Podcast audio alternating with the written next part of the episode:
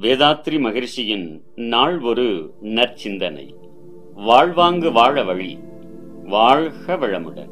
இளம் வயது காலத்தில் உடலையும் மனத்தையும் சரிப்படுத்திக் கொண்டால் பின்னாலே நமக்கு பிறக்கக்கூடிய குழந்தைகள் எப்படி இருக்கும் என்று பார்த்தீர்களானால் அவை ஆரோக்கியமான கட்டமைப்பு கொண்டதாக திகழும். அவ்வாறு நல்ல குழந்தைகளை உலகுக்கு தருவதற்கு நமது உடற்பயிற்சி தியான முறை இரண்டும் வாய்ப்பு அளிக்கும். வேலைப்பழு அதிகரிக்கும் போது ஊதியம் தராத உடற்பயிற்சி தியானம்.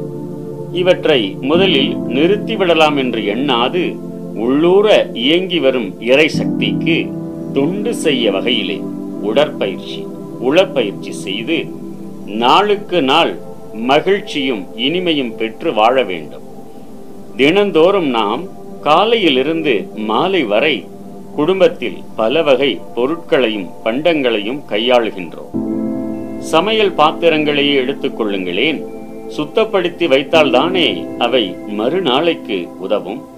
அதே போல தினந்தோறும் மனத்தையும் உடலையும் உபயோகிக்கிறோம். அவற்றில் அவ்வப்போது ஏற்படக்கூடிய களங்கங்களை போக்கி மீண்டும் புதிதாக நாளைய உபயோகத்திற்கு தயாராக வைத்துக் கொண்டால் தானே நன்றாக இருக்கும்.